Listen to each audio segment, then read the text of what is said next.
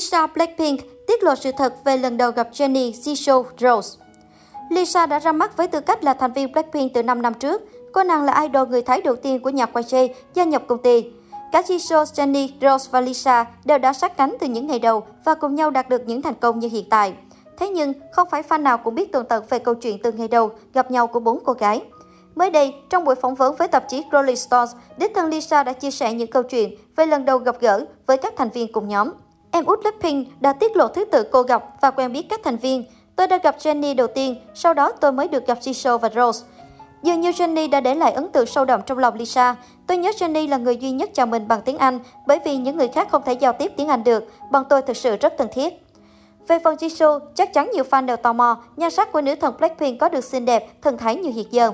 Trong trí nhớ của Lisa, Jisoo ngày đầu vô cùng giản dị. Tôi nhớ lần đầu tiên khi nhìn thấy Jisoo, cô ấy đã mặc một chiếc áo hoodie màu đỏ. Cô ấy lúc nào cũng mặc chiếc áo đó. Thật sự là mỗi ngày cô ấy đều mặc như vậy để luyện tập. Rose là thành viên cuối cùng Lisa gặp và cô cũng đã vô cùng thích thú trước việc Rose là người bạn cùng tuổi đến từ nước Úc xa xôi. Lisa vui vẻ hồi tưởng lại, Rose có mang theo một cây đàn guitar bên mình. Tôi nhớ tôi đã vô cùng phấn khích và nghĩ, chà, cô ấy đến từ Úc kia. Chưa kể, Rose còn bằng tuổi tôi nữa, cảm giác thực sự rất tuyệt vời khi có một người bạn mới. Kể từ ngày Lisa Blackpink debut solo, cô nàng đã xác lập không ít những thành tích khủng, liên tục phá đảo hàng loạt kỷ lục của K-pop. Trong số đó, đáng nể nhất phải kể đến con số bán album trong tuần đầu tiên lên tới 736.220 bản. Với con số này, Lisa đã vượt qua kỷ lục trước đó của hội chị em Blackpink để trở thành nữ nghệ sĩ K-pop có lượng bán album tuần đầu cao nhất đối với cả mạng solo và mạng group. Thậm chí, Lisa còn đứng chung mâm với các nghệ sĩ nam. Cô nàng đã đánh bại tất cả và chỉ chịu thua có Beth Hyun Iso mà thôi. Bán bung tuần đầu siêu đỉnh như thế, Lisa đương nhiên gây ra bất ngờ lớn, đồng thời cũng nhận không ít lời khen.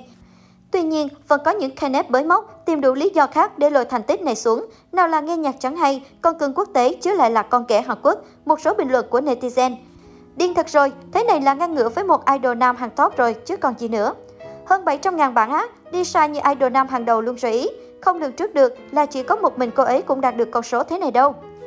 Nhưng sau bài hát của Lisa nhạc sữa liệt đẹp vậy, December và bài xếp tận hàng 100.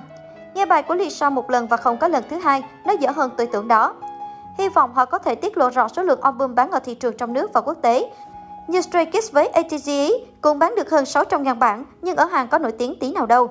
Ý kiến của netizen Hàn cũng không hàng quá khắc khe, bởi thực tế ca khúc lần này của Lisa không nhận được đánh giá cao. Dù mang đậm phong cách hip hop và style chuẩn quasi, nhưng ca khúc bị xem là lộn xộn, lời sáo rỗng, thông điệp trẻ con cùng vô vàng tranh cãi khác khiến Lisa bị đánh giá thấp so với sự mong đợi. Tuy vậy, mục tiêu mà solo không hướng tới thị trường hàng, nơi độ nhận diện của Lisa không cao nên cô nàng và công ty chắc cũng chẳng quá quan tâm đâu. Dù gì Lisa vẫn đạt được những thành tích rất tốt so với màn solo này rồi.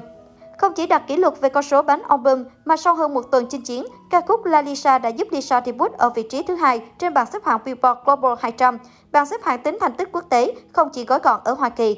Và thành tích này đã được phía Billboard ghi nhận trong một bài phân tích tổng hợp.